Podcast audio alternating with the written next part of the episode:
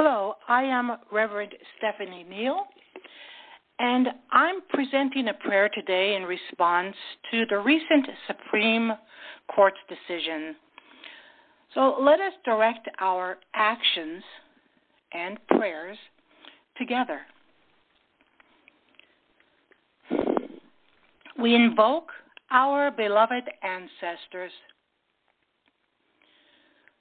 We invoke our guardians of the future. Grateful for our ever present supreme deity in all forms.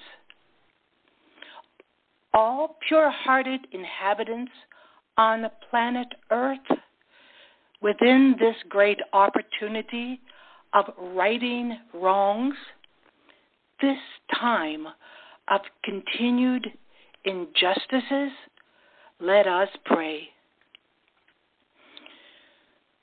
We lock our hearts together as one beating, vibrant drum,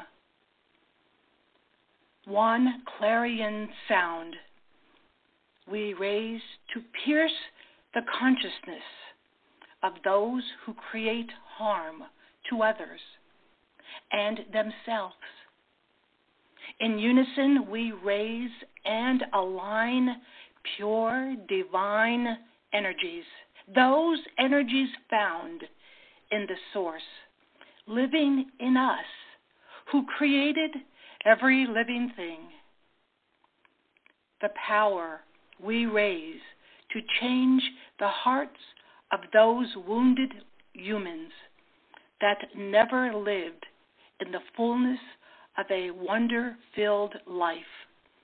Wounded humans experiencing life through others' painful, limited lenses, only knowing how to meet pain with pain. Those who meant harm to human beings, we pour healing, replacing their blinders of cruel judgment and pain with new eyes of understanding the great beauty of all humanity in all its forms. We transmute hatred with the strength of accepting everyone with open arms, leaving no one behind. No one. Every race and every gender were created to be loved and given full dignity. Together we send wonder filled moments into their lives, ushering in the fire of invention and willingness to lift every human, including their own, replacing lack with new hope in action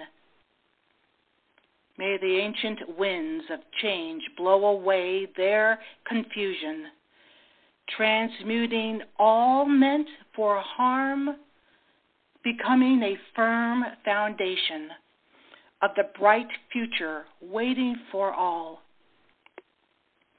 Lay down the feckless approach, might is right.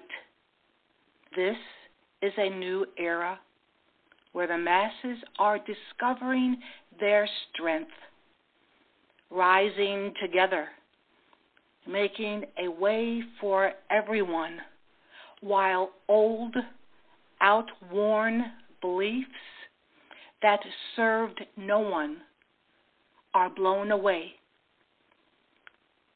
Together we stand in harmony for all, for what is right we fight in peace.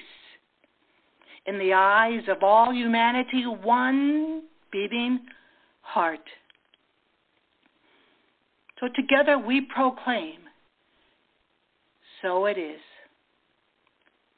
So mote it be. Thank you.